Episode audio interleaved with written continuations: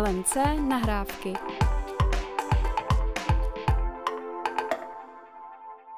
Vítejte v nahrávkách. Dneska je tu se mnou Milan Friedrich, manažer vzdělávání ze společnosti Seznam.cz. Vítejte. Dobrý den a děkuji za pozvání. Milane, vy jste eh, nejen manažer vzdělávání, ale jste také úspěšný florbalista. Slyšela jsem od kolegy, že prý jste velká leg- legenda. Já tedy florbal český no vlastně žádný vůbec nesleduji, ale prý jste něco jako Jarda Jager českého florbalu. Jsem slyšela. Tak děkuji za přirovnání. Eh, je to možná trošku nadnesené. Eh, díky tomu, že ten sport je samozřejmě pořád o něco menší, tak nějaké úspěchy tam určitě byly a Spíš mě tohle lichotí. A vy jste byl trenérem Tatranu Střešovice, nebo stále ještě jste? Stále ještě jsem, už vlastně nějakým osmým rokem.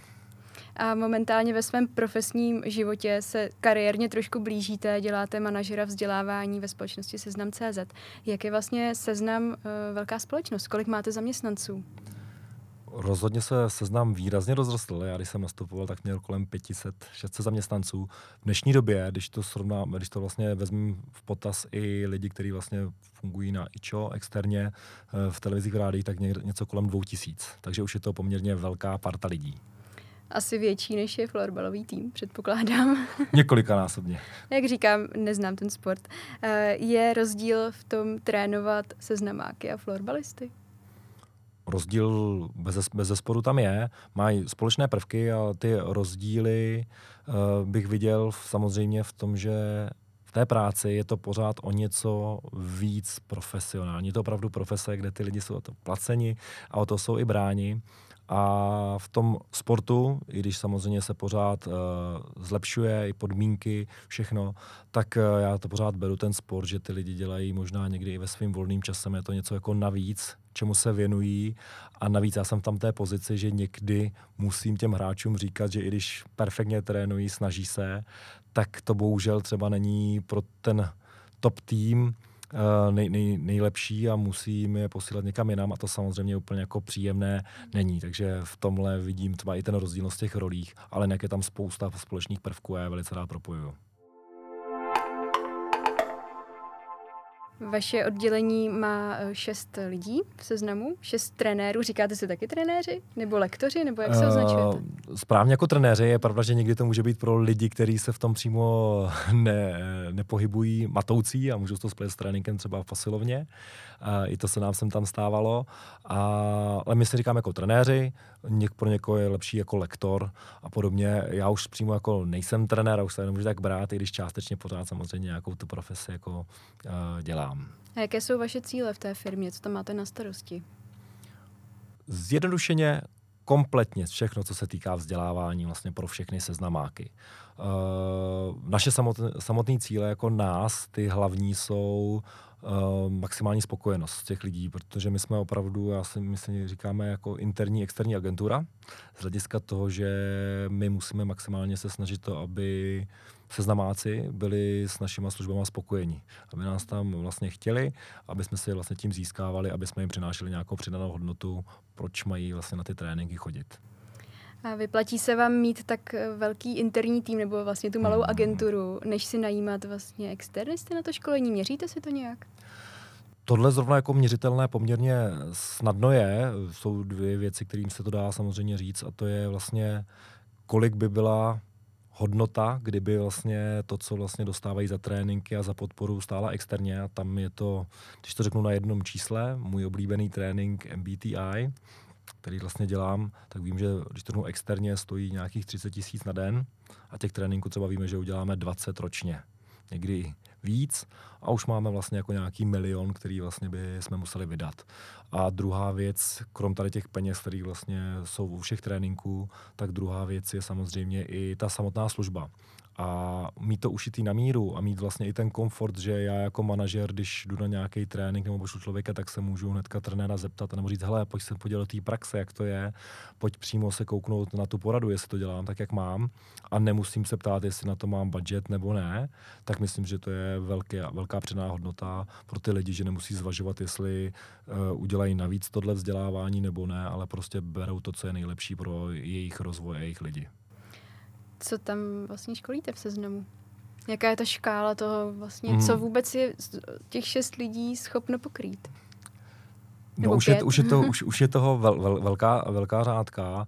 My samozřejmě jsme začali na tom klasickém a co vlastně bude vždy to gro naše a to je nějaká vlastně adaptace, zejména obchodě, ale i ve vývoji, už teďka vlastně děláme, ale aby znali vlastně produkty a takové ty klasické obchodní dovednosti a workshopy na všechny způsoby, což bude vždycky velká část naší práce.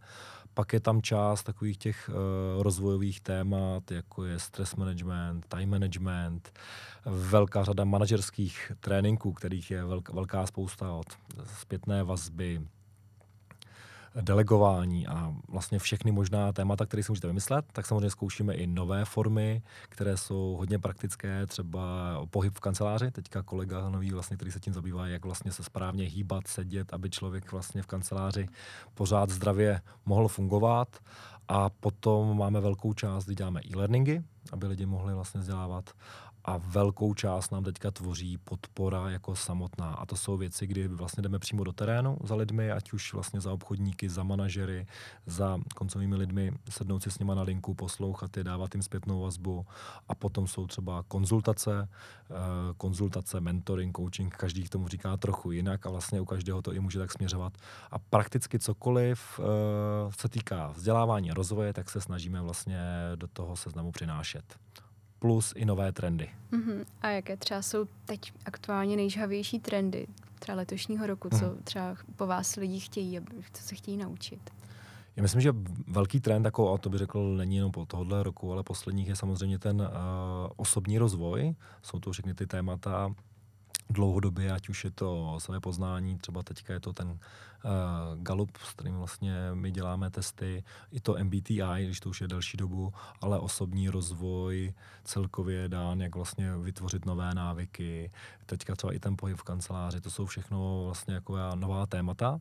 A pro nás uh, je to věc, že vlastně i lidi víc hledají to, uh, takový ten, někdy se říká work-life balance, to, jak vlastně lépe skloubit to, aby zaměstnání nebylo jenom zaměstnání, ale aby to byl vlastně prakticky životní styl a mělo to skloubený s tím, no, co je vlastně baví a aby je vlastně bavila samotná ta práce. Mm-hmm.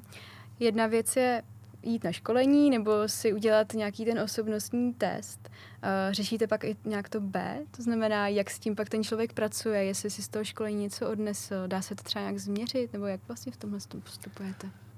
Velké téma naše. My se samozřejmě snažíme co nejvíc to podporovat a i tohle je přesně, bych řekl, ten trend dnešní doby, protože informace o tom něco vědět a znát dneska najdete kdokoliv na internetu, když bude chtít. Samozřejmě zase je těch zdrojů příliš, takže je dobré v tom vybírat ty, když to řeknu, dobré a které se dají, ale u nás je to nejdůležitější přesně, jak to přenést do té praxe. A proto se snažíme samozřejmě i tam co nejvíc spolupracovat s manažerem daným, protože 2000 lidí je hodně na to dohlédnout a tam je o to, aby si vlastně lidi odcházeli z toho tréninku s jednou, s dvouma vodama, když jsem říká akční plán někde jinde, jinak, uh, na čem má pracovat a co budou ty první kroky, které vlastně chce přenést z toho tréninku, co si odnáší. A to vlastně v tom by měl pomoct ten manažer, že se to třeba dá do cílu, nebo že ho v tom bude podporovat, že se na to bude ptát. Ale my se snažíme už samotné ty lidi nemotivovat a nebo jim k tomu dáváme takzvané následné konzultace. A to je právě ta výhoda toho interního uh, týmu, že to vlastně není trénink a konec, ale vy, většině lidí teďka se snažíme co nejvíc motivovat a někdy máme i takové follow-upy, aby jsme se s těmi lidmi třeba za měsíc podívali, setkali, co se jim z toho opravdu podařilo převést do té praxe, co jinak, a nebo přímo někde máme i to, že se za nima do té praxe jdeme podívat a dáme mi na to zpětnou mm-hmm. vazbu. Takže tohle je teďka to gro a myslím si, že to je i to, za co by právě člověk měl jako vykladat nejvíc peněz, aby to dokázal praktikovat, protože samotné znalosti bez té realizace nejsou tak podstatné. Dá se potom vůbec změřit, jestli ty peníze, které byly vynaloženy, jako kdyby v přepočtu hmm. na toho jednoho zaměstnance, na to jeho školení, i když je to interní a neobjednává to zvenku, eh, jestli se to vlastně vyplatilo a v té firmě se to nějak vrátilo, nebo je to spíš hmm. tak na, eh, pocitově na konzultaci s jeho manažerem? Myslím, že vždycky to bude přesně o tom, jestli to splní ten účel, za kterým to bylo dáno. Jestli to má napravit něco v chování nebo v kompetencích toho daného člověka, jestli se to opravdu zvedlo a jestli to vedlo k tomu danému cíli, pro který to chce. A to je pro nás důležité se na to vlastně na začátku hodně zeptat toho ma- manažera nebo toho, kdo tam vlastně přichází. A přesné číslo, když to řeknu, které by samozřejmě velice eh, lidi rádi dali a i existují různé nějaké metriky, jak eh, jakoby doměřit, jestli se to vyplatí eh, finančně, třeba jestli se okolik se zvedne potom kvalita toho obchodníka a prodejce, tak díky tomu, že jsem matematik, tak vím, že ty čísla se jdou tak nějak jako lehce přihnout a vždycky udělat, aby vám to vyšlo, ale úplně stoprocentní výsledek jako nikdy nebude znám. Takže pro nás pořád bude nejdůležitější to, jestli to dává smysl a když těm našim klientům, jim říkáme interní klienti, a jestli jim to vlastně dál bude vyhovovat, budou s námi spokojeni a přinese to ty výsledky. Jak dlouho vlastně už to vzdělávání nebo oddělení v seznamu je? Zhruba. No, už bude určitě dlouho. Já jsem přišel před 13 lety a tenkrát to bylo opravdu to, že vlastně ten trénink vlastně opravdu dělal jenom obchodníky, jenom takovou tu adaptaci, začátek a během vlastně těch 13 let se to rozrostlo teďka právě o ty ostatní další tréninky, e-learningy a ostatní podoby, což je skvělé, protože vlastně člověk to pořád vlastně nutí dělat něco nového jinak a úplně se to vlastně nevokouká. Ale trénink, já si nejsem jistý, jestli není úplně od začátku, ale určitě trénink jako v seznamu už je minimálně od roku 2000, možná i dříve.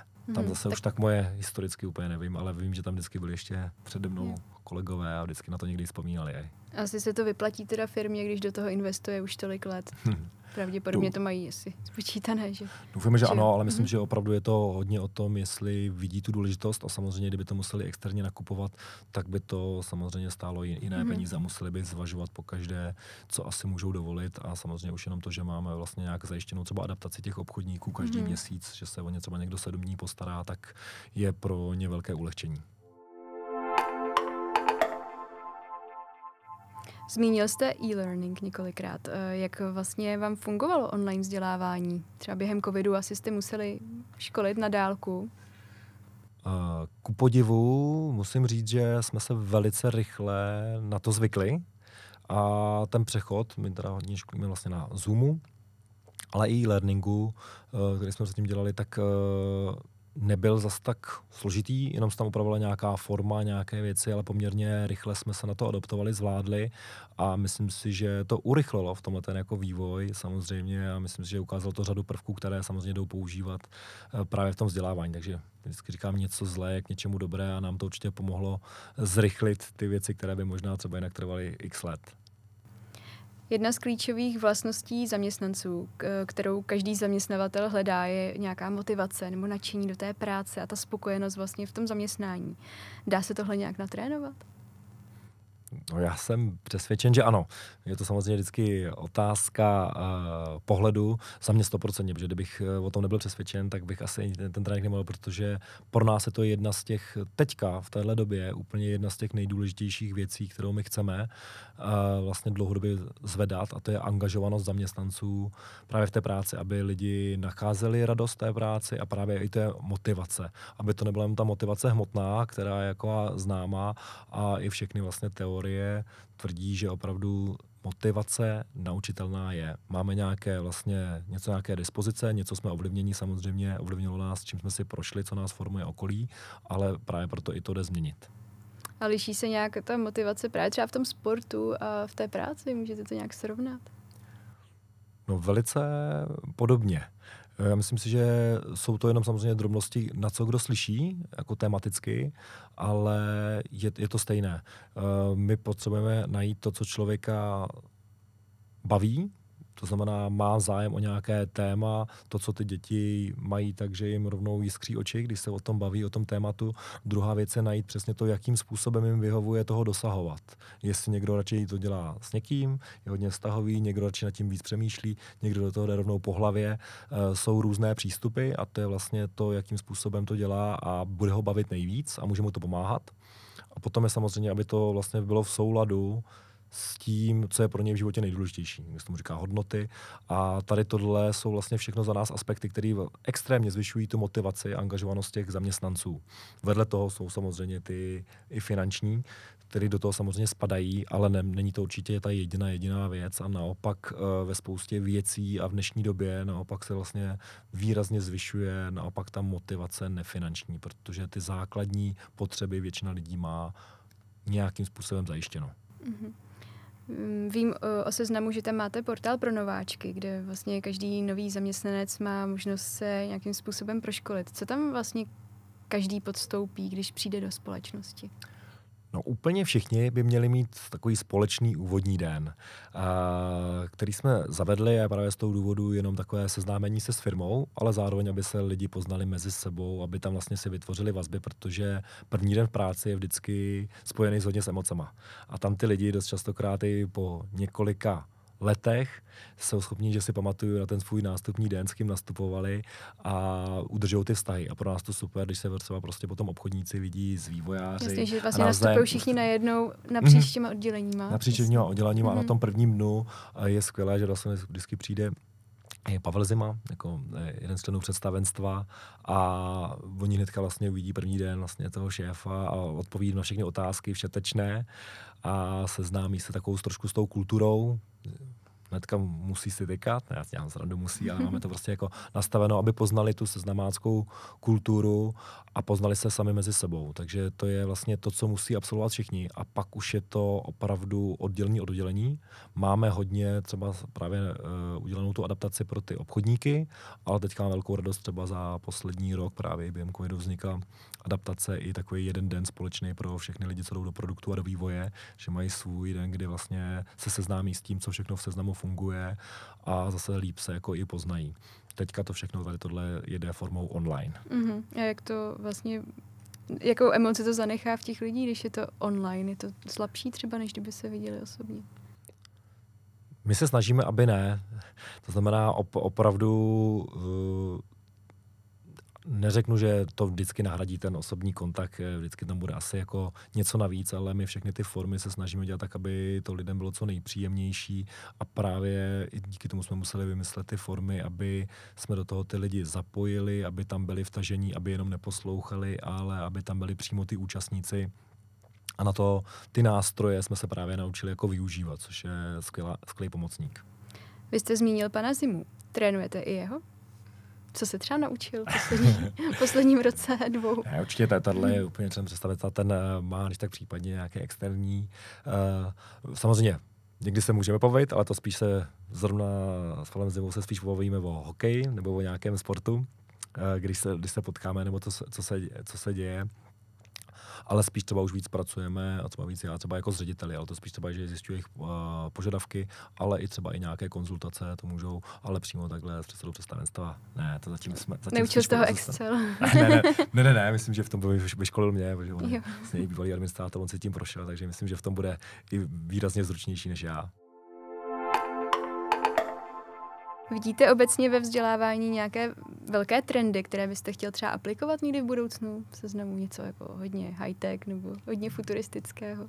No úplně samozřejmě uh, mám, mám tam nějaké vize a pro mě to samozřejmě sledovat ty nové trendy, co se všechno děje. Jedna z těch věcí je třeba právě jako použití že umělé inteligence a podobných věcí, které by mě zajímaly, ale samozřejmě potřebujeme to dostat do a nějakého samozřejmě stavu, aby to bylo co nejprospěšnější, dá se používat třeba na prezentační dovednosti hodně uh, virtuální reality. A podobně už jsme to dokonce byli velice blízko nějakého dotažení a kde si lidi můžou natrénovat třeba před publikem, jak to vypadá a podobně.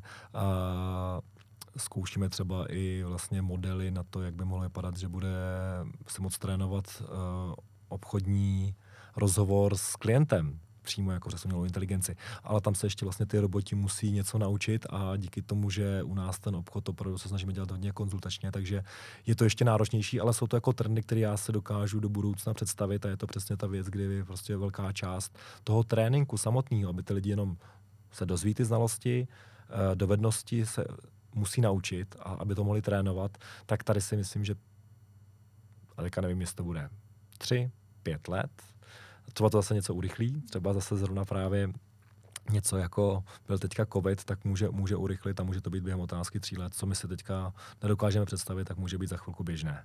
Takže jestli to dobře chápu, tak by umělá inteligence měla být jako takový trenažer pro ty lidi, aby vlastně to, co se naučili, co jim někdo přednáší, aby hmm. si mohli rovnou vyzkoušet a nejenom mezi sebou, Přesně ale právě tak. na něčem, co by třeba bude trochu co nejblíž té realitě. Úplně, když to řeknu. Teďka, dám, teďka, teďka dám úplně takovou jako fantasmagory, jenom, že prostě budu chtít dát třeba podřízenému výpověď a já bys, mohl by se to vyzkoušet předem na tom člověku, který bude reagovat velice podobně tomu, ale musí to být opravdu, aby to bylo autentické. Stejně tak bychom třeba právě rádi eh, reagovali na to, jak bude reagovat klient na nějaké námitky a podobně. A tohle si moc vyzkoušet, natrénovat uh, o samotě je někdy lepší. My to samozřejmě zkoušíme třeba pomocí kamery před ostatními, ale to asi znáte, to ne úplně všichni milují, i když to je v tuhle chvíli jako ten nejúčinnější recept. Mm-hmm. Máte tam nějaké školení nebo něco v nabídce, co po čem všichni touží, co, na, na co všichni chodí? Protože třeba my, když jsme pracovali no. v jedné velké firmě, kde jsme měli vlastně taky To mě bude zajímat, Uh, konec prokrastinace. je pravda, že to je oblíbené téma teďka. Mm-hmm. Určitě má, máme vlastně tady tohle téma, teďka je jedno z vlastně téma je digidetox nebo něco mm-hmm. podobného. Uh, dlouho, já teďka neřeknu, jako, že potom úplně všichni touží, ale je to vždycky lidmi dobře přijímáno a díky tomu, že už tím přišlo přes asi možná i 1500 lidí v seznamu, tak je třeba právě to MBTI, to znamená taková ta osobnostní typologie. Eh, teďka je hodně populární právě ten Gallup testy a podobně. Vlastně cokoliv, kdy člověk vlastně se dostane trochu do té osobní možná sebepoznání, osobní psychologie, tak je velice dobře přijímáno. I když někdy je tam takový na začátku takový ten styk, co to bude, no, tady to zase, tak uh, myslím si, že to potom jako většinou užijou a jsou to tréninky, kde tam prostě už lidi někteří byli vlastně už třeba se třema různýma týmama, protože se jim to vždycky líbí a poznání toho týmu jim to vlastně funguje perfektně. Takže to je jeden z takových těch evergreenů, ale pak jsou i ty ostatní, myslím si, že stress management je teďka hodně populární, mm-hmm. asertivita, prezentační dovednosti, time management, to jsou takový ty evergreeny, které budou asi vždycky potřeba a lidi to budou mít rádi. Teďka poměrně i myslím, že byl velký zájem o rétoriku. Mm-hmm.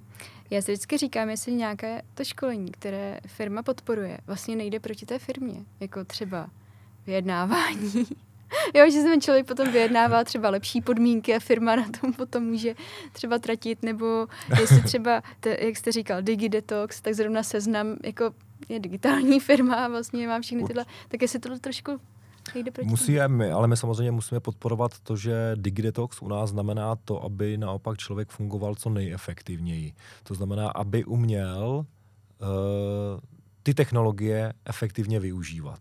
Jo? Protože ono, oni technologie jdou využívat, nebo přinášejí spoustu pozitiv, ale mají i mraky negativ. A ty vlastně, takže Detox nemá být o tom nepoužívat technologie, ale umět je využívat. Abych přesně jako na tom mobilu nebyl a neměl nastavený upozornění ve chvíli, kdy potřebuju se koncentrovat na práci. A to jsou, to jsou věci, které vlastně berou k efektivitě těch lidí v práci, takže to určitě proti není. Vyjednávání určitě je jedna z takových velice častých a dokonce, samozřejmě nebudu říkat který, ale bylo tam pár požadavků takových, že bych chtěl, abych mohl manipulovat se svým šéfem, aby mi zvedl plán a podobně. A já vždycky říkám, když člověk zná tu techniku, tak je samozřejmě někdo může i zneužít, ale právě proto i vždycky chceme, aby to uměl ten nadřízený věděl, mm. aby věděl i o tom, spíš o tom, jak se proti tomu efektivně bránit a umět s tím pracovat. Stejně tak vlastně třeba to může být s asertivitou, kdy vlastně třeba řada, řada lidí, kteří si většinou třeba dělají v tom servisu, chodí právě na tu asertivitu a někdy to potom říct, no to jim radši neříkej, protože já potřebuji, aby dělali to, co chci. Tak e, i tam je to vlastně vždycky o tom, že člověk má nějaké svoje úkoly a role a my to vždycky dáváme do toho kontextu. Vždycky to musí být v souladu s tím, co vlastně má ten, ten daný, daná pozice a daný člověk za roli a za úkol. A kdybyste měl závěrem dát nějakou radu personalistkám, které třeba pracují v menší firmě, nemají tam oddělení vzdělávání, asi ani nemají hmm. možnost tam nějaké založit, ale chtěli by začít uh, nějak efektivně vzdělávat své zaměstnance, hmm.